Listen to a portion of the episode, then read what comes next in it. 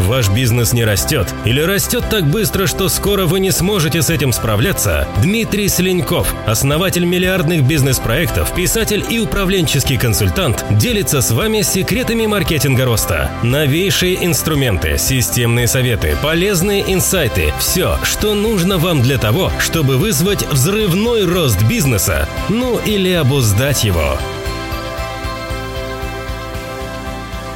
Цикл Записки управленческого консультанта. Читает автор. Предисловие. Много лет назад, еще в прошлом веке, мы внедряли тяжелую, но мощную систему автоматизации на одном из комбинатов Ленинградской области.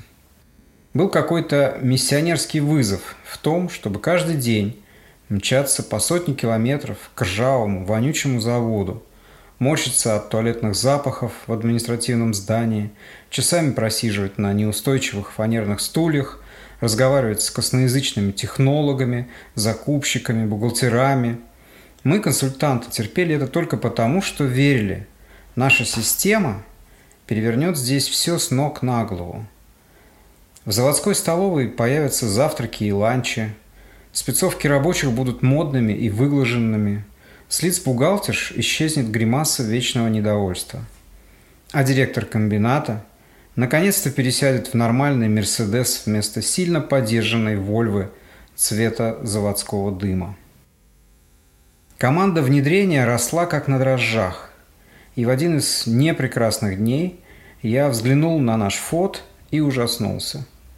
20 ртов в 40 рук 400 пальцев настраивали систему, которая месяц за месяцем не хотела запускаться. Обстоятельно поговорив с каждым членом команды, мы проанализировали, на что у нас тратится больше всего рабочего времени. Оказалось, что 90% всех усилий по настройке уходило на отчеты. Хорошо, скажете вы, отчеты ведь штука нужная. Почему тогда так долго и такими невероятными усилиями? Тому было две причины. Первое. Инструмент создания новых отчетов в той заморской системе, прямо скажем, был тупой, негибкий и вообще отстающий от самой системы на много-много лет в плане интуитивности интерфейса, задокументированности функций и вообще в плане логики. Второе. Когда очередному потенциальному пользователю показывали новую систему, он спрашивал – а где отчеты, к которым я так привык? Первое, что отвечали на это мои консультанты, было «хорошо, сделаем». И вот на таком «хорошо» все становилось очень плохо. Консультант забирал какую-то полуручным методом собранную отчетную портянку и долго пытался реализовать ее в системе. При этом игнорировались следующие незыблемые принципы настоящего внедренческого консультанта – в системе уже есть преднастроенные отчеты. Прежде чем произносить «чего изволите», нужно было предложить то, что уже выработано опытом сотен компаний по всему миру. Нужно решать реальные бизнес-задачи пользователя, а не пытаться новым заморским микроскопом помогать ему забивать те же самые гвозди, которые он забивал еще до перестройки. Отчетность – это элемент бизнес-анализа – Прежде чем приступать к анализу, необходимо разобраться в бизнесе в целом, исходить из целей внедрения системы как таковой. Иными словами, обращаться к пользователю не с вопросами, а с посылом. Поздравляю! Теперь вы будете работать вот так, так и так. Первонаперво я лично решил поменять используемую базу данных. Внедряемая система работала в тот момент на собственной СУБД – систему управления базами данных, доступа к которой не было ни у кого в мире. Нужно было срочно переключаться на Oracle. Кто-то сказал, что сформулированная проблема равна половине ее решения. В данном случае все выглядело, ну, максимум процента на 3. Об этом можно судить по диалогу, который состоялся у меня с менеджером проекта со стороны заказчика. Звали его Сергей.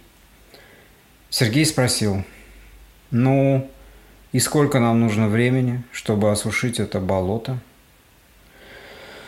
Думаю, недели три. Требуется перевести систему на новую базу данных, открытую. Тогда каждый пользователь сможет строить какие захочет отчеты, хоть даже в Excel. Три? Но это же фактически остановка проекта. Уволят и вас, и меня.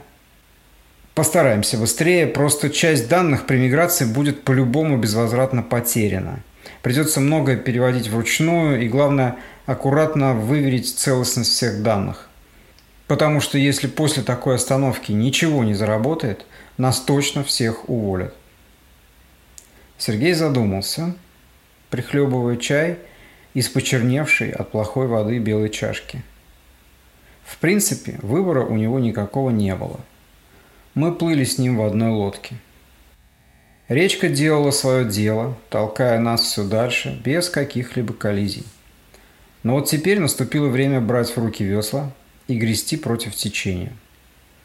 Потому что мы пропустили нужный рукав. Надеюсь, – наконец-то произнес Сергей. «Ты понимаешь, что мы вам за это ничего не заплатим. А если вы задержитесь более чем на две недели, мы включаем неустойку».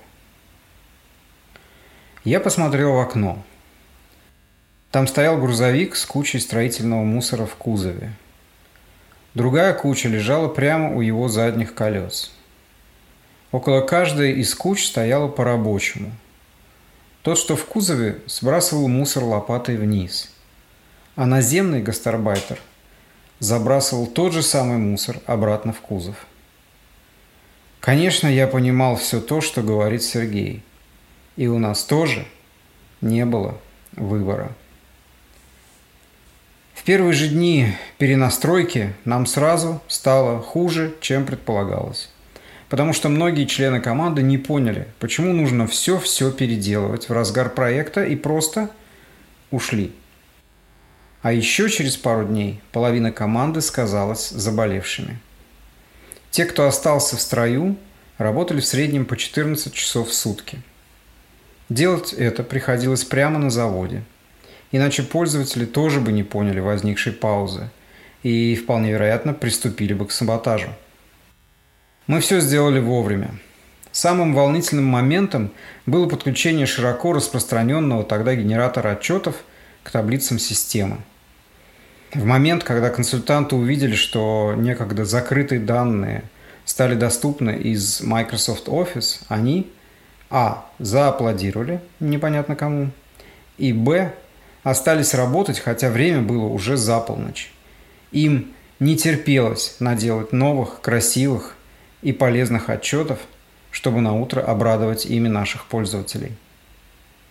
Те, кто вернулся потом в команду, тоже с удовольствием стали работать по-новому, утверждая, что мы даже не представляли, что это может у вас получиться. Какие получаются выводы из этой истории?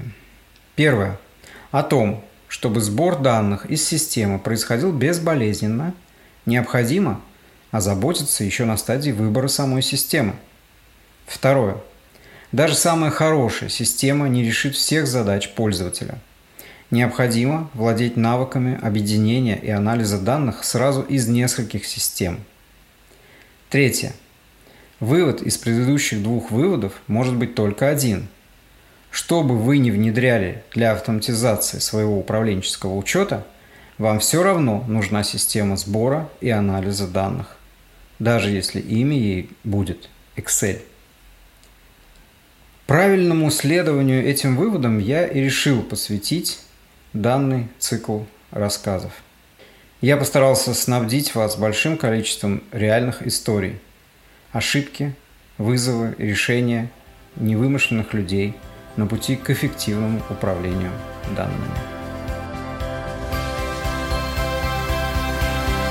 Понравился выпуск подкаста «Маркетинг роста»? Ставьте лайки, подписывайтесь и оставайтесь с нами. Если напишите отзыв, это поможет нам подобрать самые эффективные, самые проверенные инструменты и рассказывать о них каждую неделю. Ну или даже чаще.